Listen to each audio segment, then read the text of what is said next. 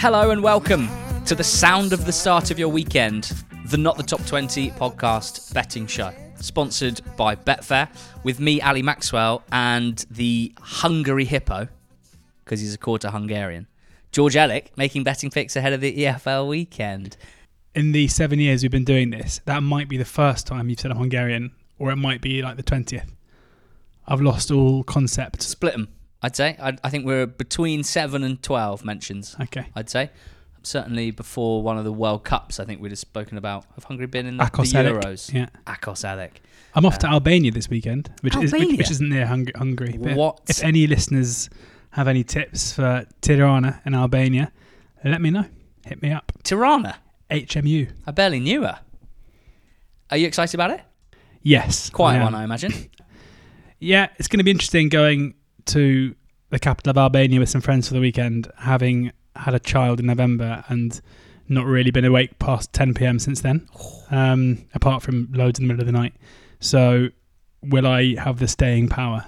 Let's see. You're going to be asleep in the corner of a Tirana nightclub at about 1 a.m. on Saturday night. 1 a.m. That's- I'll be impressed if I make it to that. Well, I, I didn't say what time you fell asleep.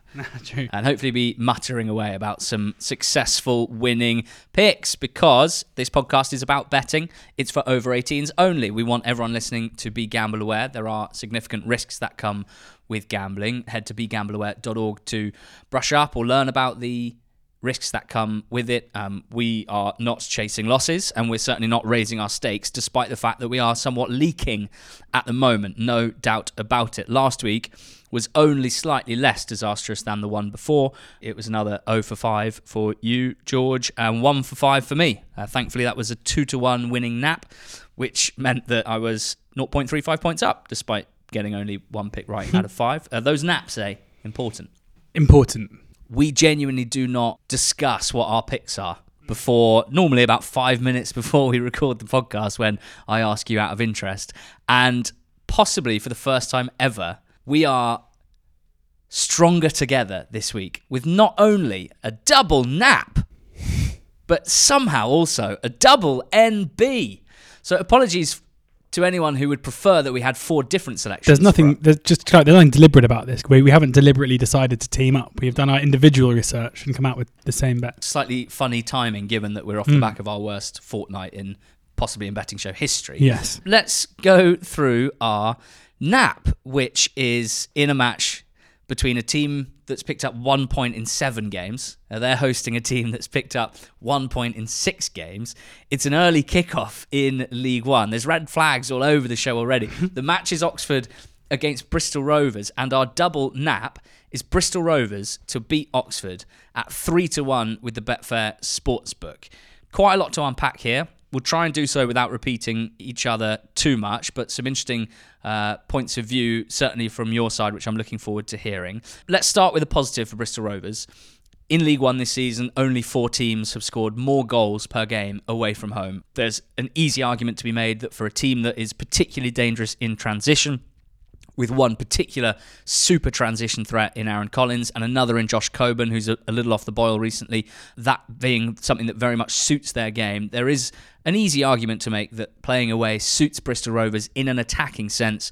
And I suppose when I think of Oxford this season, particularly one or two of the games that I've been to with you, particularly the game against Peterborough springs to mind, I've, I've seen Oxford attack in numbers and not always get back in defensive transitions as quickly as they run forward. I think that's an area where Oxford can be vulnerable.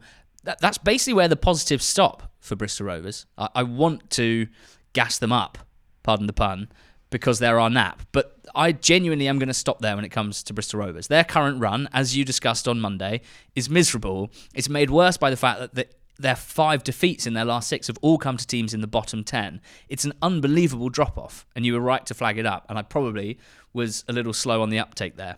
It's fair to say, George, both teams are pretty bad defensively.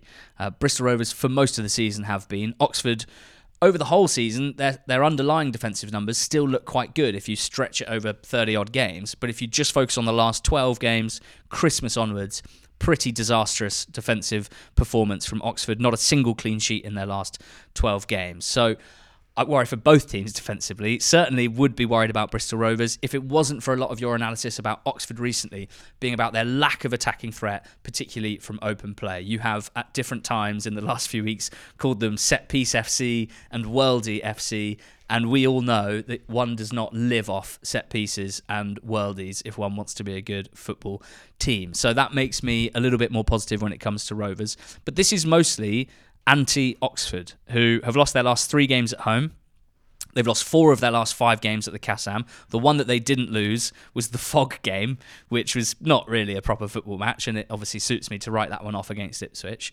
But the extent of the unravelling has been quite alarming, has been so clear, even as a neutral, from both on the pitch and off the pitch. And there just doesn't seem to be anyone with any real grip on things. Look, both teams in very poor form, but for me, the extent of Oxford's issues, and particularly my perception of where the team is at motivation wise, where the manager is at, and the support of the fan base for the team, which is almost non existent at this point. So let down have they been by the team recently. If you ask me which of the managers I think has a better grip on his squad, despite the poor form, it would be Barton all day long. So even though it feels scary at three to one, I believe this is the best bet in the EFL this weekend. The biggest difference in well, between my perception of how likely a team is to win and the price being offered by the Betfair Sportsbook, and therefore it has to be my nap. Yeah, I'm in agreement. Um, I, I just don't think there's any way in the world that Oxford United should be odds on against another League One side at the moment, even if that League One side is in a similarly poor run of form. You know, I, I wouldn't necessarily be, be backing Bristol Rovers if the prices were, were closer together between the two sides, but um, the representation of where these two clubs are on those prices. It's it's really confusing to me. I don't really understand how, you know, as somebody I've said it before on on the pod, as someone who places a lot of weight in um, you know betting markets to basically give quite an accurate reflection um, beyond what we see from results in the league table, the consistent uh, overreaction. Well, just the consistent prices that Oxford are. Their you know their closing prices in games in League One during this losing run is bizarre to me because I watch all the games. Oxford are second best in all the games. They create very little from open play. Opposition teams have no issue scoring or, or creating chances against them. The better, you know, the, the only redeeming moments in these matches when Oxford are behind, um, which stats which stat pads massively. So I don't really understand why Oxford are odds on for this one. Um, Bristol Rovers obviously in poor form as well. I'm sure Bristol Rovers fans listening to this will be getting in touch saying, guys, you don't know quite how bad we are at the moment. But I agree with you. Between Robinson and Barton, it feels to me like Barton's probably the one I'd want to side with in, in the current state that both teams are in. I think there's just a massive squad building issue with Oxford where you've got very attacking fullbacks playing in Brandon Fleming and Javan Anderson previously, but no holding midfielder to help them out. Um, you've got a, midfield three of, of Brannigan, Bate, and, and none of whom are really very good at progressively passing the ball. Um, you've got a striker, previously Matty Taylor, now Tyler Smith, who um, are penalty box strikers, but they find it very hard to progress the ball into the final third. Underperforming wingers. It's just it's it's a really clumsily assembled squad with too much um, weight placed in individual quality in previous seasons rather than actually understanding what it takes to create a functional attacking side. Uh, and that is the big issue. So I think it's four clean sheets in the last 39 games for Oxford. This is a malaise that dates back at 12 months now. It's no flash in the pan. Um, and yeah, just one open play goal in, in seven games, which was a, a screamer. So Oxford are a I think if I were to draw up a list of the worst teams right now in League One, mean, I probably shouldn't because it will upset a few people, but Oxford would be one of them. Bristol Rovers would be one of them. I think Accrington, MK Dons, Forest Green, and Charlton will probably make up my bottom clique as it is right now. Um, but Oxford would be towards the bottom end of that. So for them to be as short as they are, and then you factor in the, you know, there's been talk about protests ahead of this game. Um, it wouldn't surprise me for the first time this season, the protests against the manager spill out into you know during the play rather than just after the final whistle, which won't help. Things could get pretty ugly. Um, so yeah, three to one, I am siding with you, and I'm putting up Bristol Rovers as my lay as well with a heavy heart. Well, in betting show terms, let's put some hope into that heart, George. Uh, not just a double nap, but also a double NB. I think possibly for the first time ever. Um, it feels a little bit like a vote of confidence between two clowns, such has been our poor form. That's the last time I'm going to refer to the poor form because what's the point in looking back in life? I don't see any point in But it. can we mention West Brom's poor form? nice. Double NB is. Uh, yeah, Borough to beat West Brom at, um, at two to one uh, is the NB. Um, yeah, I think Middlesbrough kind of proving themselves to be the real deal, or have done in the last couple of weeks. I was one of those who thought that maybe this was unsustainable due to uh, a pretty poor defensive record, but and I still do think that Borough are going to concede quite a lot of goals between now and the end of the season, but their attacking output more than makes up for that. Um, they are irresistible going forwards. Um, they put in probably their most blunt attacking display last time out at home to QPR, um, where yes, they scored three goals, but they all came fairly late. But they still had an expected goals of 2.98 in the game. Um, their expected goals for in recent games has been basically since the Sunderland game that they lost 2 0, having had a man sent off. It's been 2.31 against Watford, 1.84 against Blackpool, 1.95 against Cardiff, 1.27 in the 3 1 win against Sheffield United, and 2.98 against Borough. And I think they'll have too much. I think they should be favourites really against the West Brom side, who started so well under Carlos Corberan, but have slightly tailed off. Um, they haven't won any of their last three games, and teams have found it fairly comfortable and easy to create chances against them. Both Birmingham and Watford scoring five goals, and you know Watford not necessarily great value for their win, but certainly from an attacking point of view, um, were able to cause West Brom some serious issues. And there's no doubt in my mind that Borough are a far stronger attacking side. Um, so, you know, Chuba Akpom clearly the uh, you know the key part of that. I, I think there's been a, a little drop off, and these are the two ty- two teams obviously who had huge bounces after appointing their new managers. Um, but I just think, I mean, I'm going to get onto it later. I think it'll be a high scoring affair. I think there'll be plenty of chances at both ends because that's what what Borough do. Um, but in terms of going into this game, I think Borough, to me at least, look the more likely winners. I was thinking about doing draw no bet, but I think because it's going to be high scoring, you know, it's too basically too high variance a game to really bother with that. I'll just take the two to one that Borough are going to continue their good form and win at the Hawthorns. Me too. Uh, and and I couldn't get past the fact, uh, as you alluded to, that two months ago we were comparing these two clubs. We basically said you couldn't split them. You couldn't talk about one without talking about the other this season because of how similar their trajectories were. Um, some pre-season expectation, probably a little more on Borough than West Brom. Uh, a, a horrendous start to the season, a sacking of two established and experienced managers, and the appointment of uh, Corberan and Carrick, and an immediate impact for both of them. But on results, only one of them has really sustained it. Uh, the championship form table has Middlesbrough top. In the last four, the last six, the last eight, the last ten, Borough have been the championship's best team. The same tables have West Brom 18th, 15th, 9th, and 8th. Uh, and it's those old results doing the heavy lifting for the last eight and the last 10 uh, game form tables uh, where they're 9th and 8th. So, um, you know, watching them in the flesh on Monday night, in that defeat to, to Watford was a funny one because there was definitely an, an, overriding sense that Watford were lucky to win that game, that their goals had come through a lot of luck and some lucky ricochets and deflections, and that was true. And also true was that West Brom did not play very well and didn't look particularly good. They had a, a better second half than a first half, but even in having a better second half, they still looked a little bit loose, uh, and they were still done a couple of times by Watford. Um, I don't think there's a huge amount about them going forwards. They're a little, I don't want to say one dimensional, maybe it's two dimensional, but Borough are 3, 4, 5D at the moment.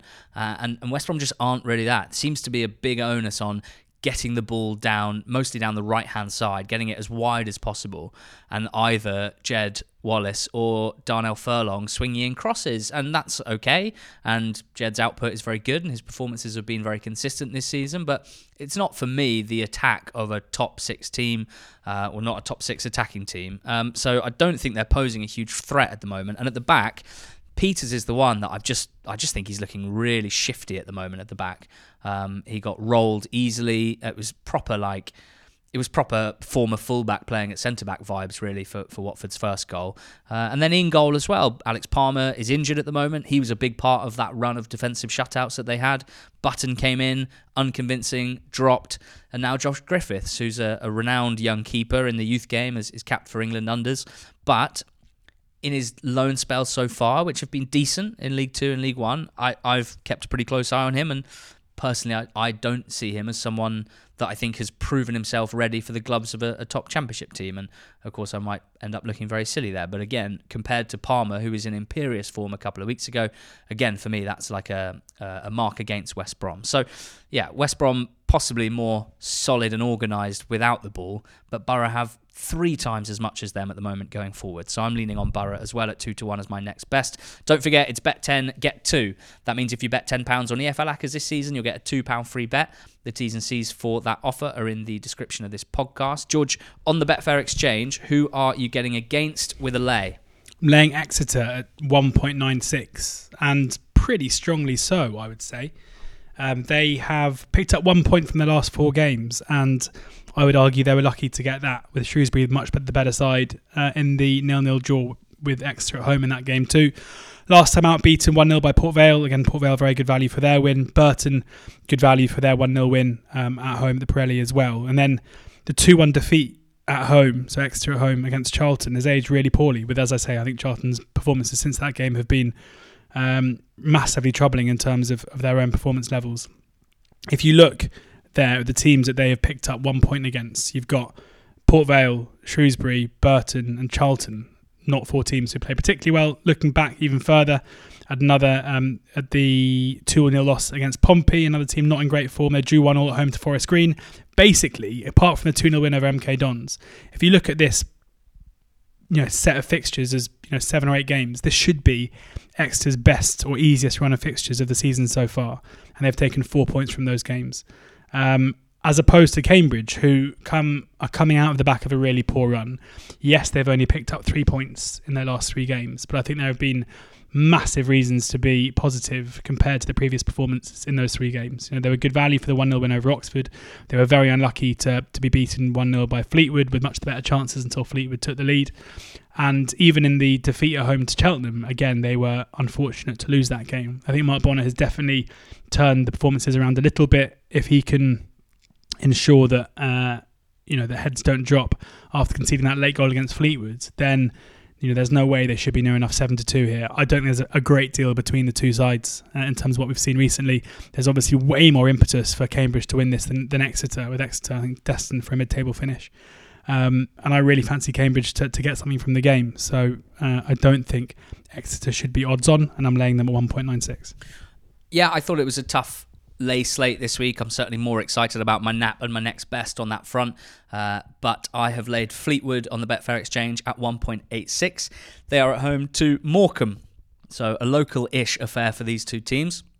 They both played in midweek. They both won 1 0, neither of them pulling up any trees in doing so, but doing enough to get valuable wins. Uh, for Fleetwood, it, it just really buys them ever more breathing space. They look well clear of the relegation zone. Uh, and for Morecambe, well, it continues to give them a much better chance than it looked like they had a couple of months ago. And I've certainly been very, very impressed with the way that they've approached things in the last couple of months, particularly in comparison to, for example, uh, Forest Green, who have really tailed off by comparison. Fleetwood are a, a much tighter team than Morecambe. Uh, it's completely understandable that they'd be favourites for this game. I think they've proven themselves to be good at edging tight games on tight margins, just like they did uh, in midweek. I don't think that they are any great shakes, and I don't think that their performance level at the moment is anything particularly exciting or impressive. It's fine. Um, Morecambe, well, they've been disastrous away from home this season, the worst team in League One uh, away from home and that's almost enough to put me off getting with them. And I wouldn't, um, I wouldn't have a go at anyone who decided uh, to do so. But Fleetwood, not exactly class at home either. Only four wins in their 16 home league games. So for me, that's not a team to back at odds on. I just think that Morecambe have a decent ceiling on them if if and when they put in a good performance. It hasn't happened loads away from home, but they've got certainly the the individual players to hurt teams. And I've mentioned Jensen Weir quite a lot in the last few weeks. We mentioned Dan Crowley once or twice, and Stockton's somewhat improved form. Uh, and I think they've just got a bit more to strive for at the moment. And I think that as we edge into this portion of the season, that probably counts for something. I don't expect a goal fest here. Fleetwood games tend to be pretty low margin. I can understand that Fleetwood winning 1 0 was probably the most likely result. But I also just think with Morecambe's attacking threat, if they can score here, I like their chances of avoiding defeat. So I've laid Fleetwood at 1.86 with the Betfair exchange. What have you chosen for a goal selection this week? two games that I am covering off in other in other um, tips. The first of which I've already spoken about. It's the even money about over two and a half goals in West Brom against um, Borough for reasons I've already mentioned. I mean, basically just backovers in every Borough game at the moment. I was a bit concerned having done that in the QPR game, only for there to be four goals in the last half an hour.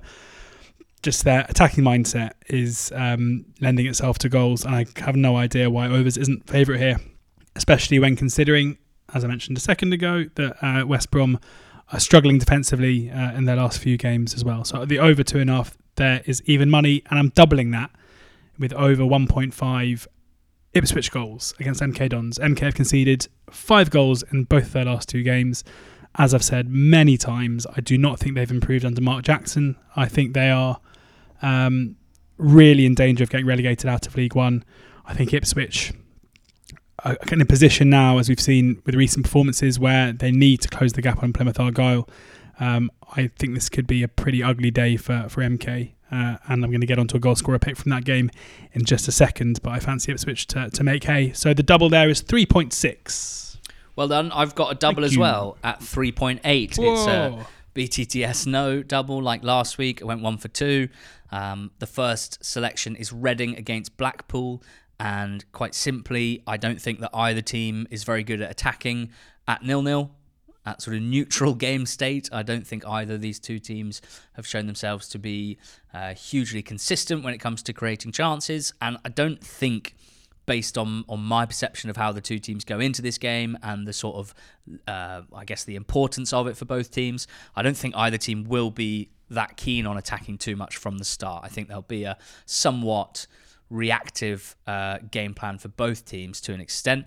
And to be honest, if there is a goal in this game, whoever goes 1 0 down, I don't think is particularly good at, at, chasing. Reading have actually had a couple of comebacks at home recently, and, I, and it's only fair to point that out. But when I look at the goals that they've scored over the last few weeks in home games at the Madstad, it's been like fairly unlikely Jeff Hendrick worldies, um, one or two Andy Carroll inspired set piece goals, uh, and a penalty. So I'm not, I'm still just not convinced there's a huge amount sustainable about Reading at the moment. Uh, obviously, away from home, they, uh, as you said, they're completely in their own head and maybe they can just completely compartmentalize playing at home versus playing away and be com- two completely different teams. I'm still just not sure that that's really a thing. Um, and I think Blackpool under Mick McCarthy, well, they're, they're trying desperately to win games 1 0, basically. So BTTS no in Reading Blackpool. Don't like either team really as an attacking force. Uh, and QPR and Blackburn is my other one. Of course, it's Gareth Ainsworth's first game in charge of QPR you could probably you could probably tell me that he's going to go crazy and super loose and just try and whip up the crowd and play a really attacking style and try and take the game to Blackburn. And that might be the case. I, I still think we're waiting to see what exactly that looks like. Um, I don't actually think he will try and change the style much at all um, because what you're going to do in, in two training sessions I don't know uh, if he does he's going to be changing it to be more solid and more defensive rather than more attacking. Um, I think the attacking style will have to come if it's going to be adapted from what it's been in the last few months. So uh, QPR and then, and then Blackburn. I mean, it's really about them. Uh, BTTS no has landed in 71% of Blackburn away games. So the double: Reading Blackpool BTTS no and QPR Blackburn BTTS no is 3.8 with the Betfair Sportsbook. Betfair's Bet Builder allows you to combine selections easily into one bet, and with Betfair's popular Bet Builder, you can easily add trending Football League Bet Builder selections to your bet slip in just one tap. Head to the football section of the Betfair Sportsbook app to find the popular Bet Builder selections. George, goal scorer. Leif Davis to score any time for Ipswich at 11 to 1 is my goal scorer selection. Um, he is getting into positions at the moment, old Leif. Uh, he's scored a couple of goals um, in recent weeks and is just playing. I mean, even earlier in the campaign, he was one of the big outliers in League One as to expected goals, having not scored yet. Uh, he scored in the 2 1 away defeat at Oxford uh, at the end of January. He then scored again in the 2 all draw against Sheffield Wednesday from a free kick. So he's on free kicks. He had four shots in the 4 0 win over Forest Green in their last game. Uh, as I said already, I think Ipswich can have loads of joy here. And we know that uh, in Kieran McKenna's um, Ipswich side, the fullbacks, if you can call them that, have license to, to play very, very high. And all, all four of his shots against Forest Green even, didn't even come from that wide, two of which were in the box as well. So I'd be very surprised if Davis doesn't get into more goal scoring opportunities at 11 to 1. too good to pass up. Lovely. I'm afraid it's the same as last week for me because, well, you guys know me by now. Dan Ballard is 40 to 1 to score first and last. He's 19 to 1 to score anytime with the Betfair Sportsbook. And I wouldn't be able to live with myself if I was so excited about him last week. A game in which he had a shot at goal and, you know, had a decent effort. And then in midweek, again, uh, went even closer, rising uh, unchallenged and heading wide from eight yards out, a golden opportunity. Um, he is joint for shots for championship centre backs in 2023. XG wise, he's miles clear of the next. 1.47 expected goals since the 1st of January. The next best, best centre back in the championship is on 0.83. So, you know, just just under double uh, what the next most dangerous centre back has done in 2023 so far. He's having clean headed chances in central locations in every game at the moment, and and the price is because he hasn't scored yet, and they will react to it when he does. So please, Dan, uh, I know that it's not just me. Basically, every EFL CB goal scorer enthusiast is depending on you at the moment. We know we have found a good thing, objectively, someone that is having chances while we're on at really juicy prices. So please just do your bit, uh, do it for the community. Uh, Dan Ballard, uh, quarter point first at 40 to 1, quarter point last at 40 to 1, and half a point anytime at 19 to 1. The game is Sunderland against Coventry and it's live on Sky at 12:30 on Saturday. So quite a big uh, lunchtime period for me that I've got my 40 to 1 first last 19 to 1 anytime goal scorer at 12:30 live on Sky and the Oxford Bristol Rovers game which is our double nap at 3 to 1 that's also at 12:30 due to policing reasons. Ridiculous. George, please could you recap your selections please? Some of which are also my selections please. Um, Bristol Rovers is my nap, are my nap. Gas, our nap. Uh, three to one at Oxford. Um, my next best is Borough at two to one, who go to the Baggies. Uh, my lay is Exeter at one point nine six at home to Cambridge. Uh, three point six, so just bigger than five to two, is my double over two and a half goals in the West Brom against Borough game and over one point five Ipswich goals.